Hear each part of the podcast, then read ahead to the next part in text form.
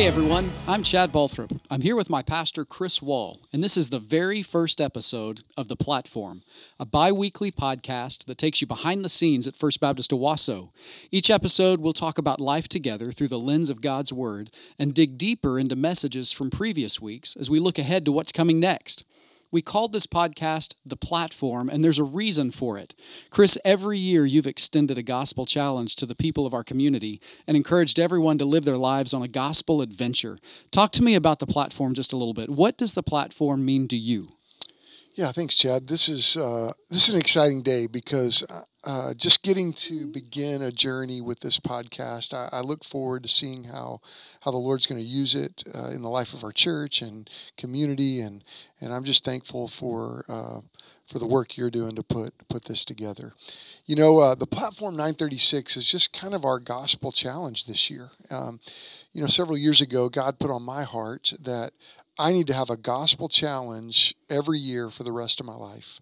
And as I wrestled through that and prayed through that, I, it dawned on me that, man, I'm, I'm a pastor of a church, and and and it, this doesn't need to just be for me; it needs to be for our entire congregation. And so, so several years ago, God just began to shape my heart that direction, and and so we've done this uh, uh, for the last several years. But this year, I wanted it.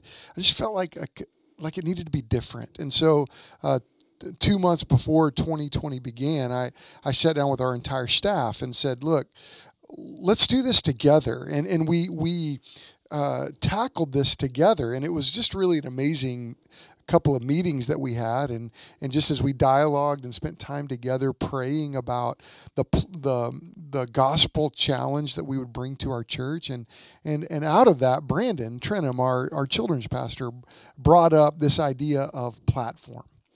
And it was just a great challenge because the truth is every one of us have a platform. We all have uh, uh, um, we all have a calling in life whether you're a a truck driver, whether you're a teacher, whether you're a, a coach, a CEO, a, a pastor, whatever you do, we are called to be ambassadors for Christ. And, and God has given us a platform.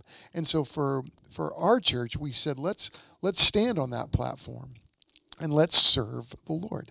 Yeah, it really was a great, a great experience. It was an incredible opportunity where when our staff came together and just started dreaming about this gospel challenge and the adventure that we're going to go on with the idea that we would just share our faith with people, that we would connect with someone every day.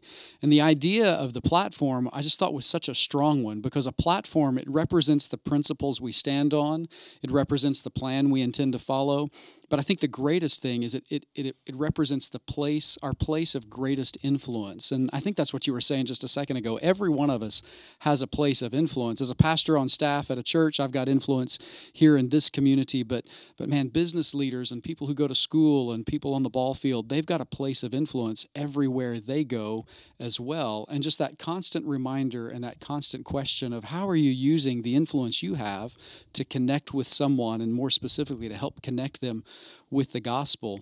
Now, part of that platform idea, we're, challenging the church to memorize Matthew chapter 9, verses 35 through 38. Why that passage, and tell me what that's all about. Yeah, that, that passage is, uh, is foundational because Jesus did this. Jesus had a platform and he it says right there in Matthew 9 that he traveled throughout the towns and villages preaching in their synagogues you know that that was the first platform that Jesus had is through these synagogues. And then then he was he was in their communities and and he had a platform that he used to uh, to heal diseases and and and share the good news of the kingdom it says. And and, and the reason that verse and and we call it platform 936 because in Matthew 9 verse 36 he saw the crowds and he was moved with compassion for people. And and it's my prayer that we don't just go well i got this job and uh, it's not really meaningful. But but all of us have people that we connect with at our jobs which makes it meaningful whatever you do you are an ambassador for christ. And and to see people to see the crowds and and to be moved with compassion. And it's this idea look, we need to connect with somebody every day. And so this 936 is a, is a daily challenge. And so uh, as our staff prayed about this, we thought, what if we uh, set an alarm every morning at 936 and began a daily call to to seek the Lord and to see people and and to be engaged with the Spirit of God on a daily basis. And so that's kind of where that came from. That that 936 reminder and and and that we could really look for somebody every day to connect with and and minister to and and share the gospel. Yeah, it's been fun to see and to hear stories of what people have done as they've set their alarms for 936. And that reminder is really a reminder to pray and to just ask God, help me to see people, God, the way you see them. Help me as I see them to be moved with compassion for them, to help them in some way or to connect with them, to pray for them or to serve them or to give thanks for them, just to express some appreciation to them. You know, even the challenge to know what we believe you know maybe that that 936 alarm is a reminder that we need to we need to take a look at God's word a little closer and then specifically to share the story of our own faith. This is what God's done in our lives and to be able to speak for ourselves and share that with someone else. I know that we've been doing that you know since the beginning of the year. Have you heard any stories about those 936 alarms going off or anything that's, that's going on in someone's life as that happens? I have. You know uh, the other day Dana Rizzo called me. She's uh, a leader in our women's Bible studies and and uh, our, our ladies had started their study and and it was 9:36 and all over the room alarms started going off. And and Dana was like it was so cool Chris because we just said what what is going on? It was like uh, alarms everywhere. And and it was just um, they stopped to pray. And I'm going to go speak to them tomorrow and and and just thank them and challenge them and just uh, I was so blessed by that story of just it, of all those alarms going off. And think about it, man. I mean, think about what the result's going to be of a church full of people seeking the Lord every day. Yeah. I mean, that's why you know in the in the social media posts we're we're talking about um, uh, hey you ought to hashtag gospel adventure because uh, not not uh, think about the adventure uh, that God is going to take us on as as we seek Him. And and and when I think about an entire church um, at nine thirty six, turning their face to the Lord, saying, "God, okay, I'm I'm I'm checking in today, and I'm I'm I'm willing to to I want to see people like you see them." Man, I can't wait to hear the story that God writes as we get to follow Him and and and stay in step with Him, and and so what an adventure. So, yeah. so you know that may be a challenge. If, if you're posting something, hashtag that gospel adventure. Uh, I don't know all the you know the Twitter stuff. I mean, you guys are the technical ones, and I'm I'm kind of along for the ride when it comes to that. But but I just think that's a cool opportunity to see that gospel adventure take place. Yeah, it really is. That hashtag gospel adventure, it's just hashtag gospel adventure, is really just a great tool. The reason it's a great tool is as you have something happen in your own life, or as you stop to pray, and as you see God answer prayers, it gives you a chance to to tag it in a way that other people can see it because other people are on this gospel adventure with you. And then, more specifically, the further in the year we go, it becomes something we can search. And as we search it, we can look back and just see the ways God has moved in our own lives and the lives of our friends and family and the lives of the people we've tried to connect with. And so I'll encourage you as you pray at 936, as you set your own alarm, or as you just have moments to share the gospel or to connect with someone, share those stories on social media. And when you do, be sure to put that hashtag on it. If for no other reason, then it just gives us an opportunity to celebrate together what God's doing in your life and in the lives of so many other people. And so I hope that you'll do that. You know, beyond the platform, Platform 936, there's something else unique about today. Today's January 22nd, and something unique happened in the life, not just of our church, but really of two churches three years ago today, it was that, that two churches, First Baptist Owasso and Calvary Baptist Church in, in Tulsa, we became one church together. And that happened, I can't believe it's been three years. It's been amazing to see. What, what's that been like for you, man, Chris? Man, you talk about a gospel adventure. That, that's sure been one of them. Uh, yeah. You know, that's a work of God, Chad. I mean, th- I can't believe it. Three years ago, God led us together. And and you know Calvary was a church that is has been a historic rock in our community. And and they are standing in need of revitalization. like so many other churches around Tulsa, and not just Tulsa, the country.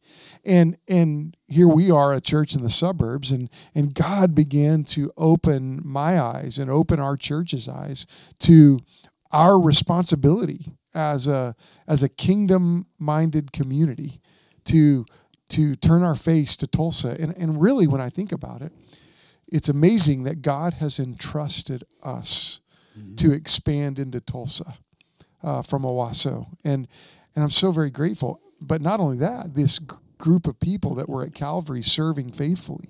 God has entrusted them to expand into Owasso. Yeah. And now here we are together embracing this um, beautiful path of revitalization. You know, uh, lots of books on uh, are being written right now on revitalization of churches, and and there are multiple paths, and the and the direction we are going is one of the ways that that we're seeing the Lord revitalize a church. And and, and I'll tell you what, I'm so grateful that He has entrusted us to this story. And and I, I again, I can't wait to see the story that the Lord writes. And, and, I'm thankful for a church that was willing to take a step of faith down that road. And, and, and, you know, we need to do a whole podcast about that because so many, uh, there, there's so many twists and turns and aspects to this story. It's not been easy. Uh, it's not been without challenge. Uh, we still have to go put our head around it and heart around it. But but I'll tell you, the Lord continues to write a beautiful story as our churches have come together and we're seeing a revitalization in progress. And and there's a lot of work to be done, but it's a, it's amazing that three years ago today, yeah. uh, God started that story and what that's why i think it's such a beautiful day to start this podcast yeah. as we continue to communicate uh, both here in owasso and in tulsa because i think this will be a, a blessing for our entire church body to just celebrate and and and wrestle through and pray through and seek the lord and I, I just I'm just grateful for today. Yeah, it's been really interesting to just see how that whole process has worked. One of the things I love about just our Southern Baptist heritage is the cooperative nature of who we are. That individual churches would cooperate in order to to share the gospel with people. But but I think what we're talking about with what what's going on between Calvary and First Owasso is is really a collaboration. It's a step beyond cooperation. We're sharing vision and values and resources and methods and personnel and and and all of those things. And, and in that sharing it allows us to maximize the strengths of both locations and overcome the weaknesses of both locations. And really what we saw even we just saw it as we were going through that process of just investigating is this the right time? Is this the right path? Should we become one church in two locations? How does that really work? Even as we investigated all of that, it was awesome to see that really the heart of the people in both churches was already exactly the same. And, and so it made it easy for us to cooperate, but it, it also amplified our ability to collaborate, for us to take that cooperation even deeper as we looked for ways to, to just continue to share the gospel the way our the way our missions pastor talks about it here, there, and everywhere. And it really has just amplified and magnified the message that we're able to carry everywhere we go. I'm just really grateful that we get to do it together. And it's been amazing to see what God's done through all of that. And, and in the middle of all of that, one of the one of the values that we thought was important was that in every location uh, would be that that people would be able to know their pastor that they would be able to hear live preaching wherever it is that they go that we would be raising up another generation of pastors another generation of, of preachers. And so it's been great to see on the calvary campus and at the owasso campus just what god has done through the preaching ministry of the church as we're as we're developing people and as we're raising one another up and encouraging one another and challenging one another. Right now we're in a series called a king's tale and and what we're doing is we're moving just kind of section by section through the story of First Samuel. And we're, we're seeing just kind of that history of Israel as they move out of the time of the judges and, and into the time of the kings and, and just what God was doing in those people and through them and, and with them. And so so that's that's where we've been, Chris, and, and that's where you were last week. So just talk to us a little bit about last week's message. If you could kind of sum up last week in kind of one sentence what what would you say is the focus of what you were trying to talk to us about last Sunday morning out of First Samuel? Yeah, I love the series in First Samuel, and what a, what an important book for us to understand. I mean, this Old Testament historical narrative. Uh, here you have God's people that are coming out of this period of rebellion with the judges. And uh, uh, man, just in the story of Scripture, it was a a difficult time for God's people. In fact, the word of God was rare in those days. Uh, that's what the scripture says directly uh, with uh, about Samuel that that during his time the word of the Lord was rare because people were in such God's people were in such a state of rebellion. And and you know the dark period of the judges that was what was uh, going on in history. And and then you have God beginning to restore his people. Hmm. Now, they rebelled again because the book of Samuel is this transition from uh, the period of judges to the period of kings. And, and, and the truth is, God's people, we have one king, and it's the king of all kings, the Lord of all lords. But yet they wanted a king, and, and they kind of rebelled against that. And so uh, God gave them a king. But uh, the story of Samuel is a beautiful story of, of learning their rebellion and, and and and dealing with the consequences of sin. And it's a it's a very very important book for for believers to process because believers can live in a state of rebellion. And and you know we're we're we're two weeks into it. We finished two weeks of this series, and and I'm looking forward to just digging digging into the entire book of these kings. and And we haven't gotten to a king yet, uh, but we're still in the process of, of Samuel. And and this past week was was this idea, this reality that God still speaks, that God has spoken to us. I mean, think about it. The word of the Lord was rare in those days.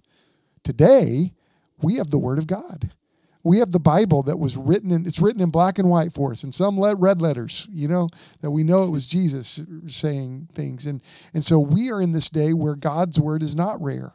Uh, because we have it right in our right in front of us. I mean, the Bible is still the most uh, printed book in the history of the world, and um, and it's in many of our homes, but it tends to be on our shelves. And so, one of the things that I'm praying is that God's word we, we turn our face to God's word and he, we let his word speak. And God speaks through his spirit. He speaks through people. He speaks through the church. He speaks through circumstances.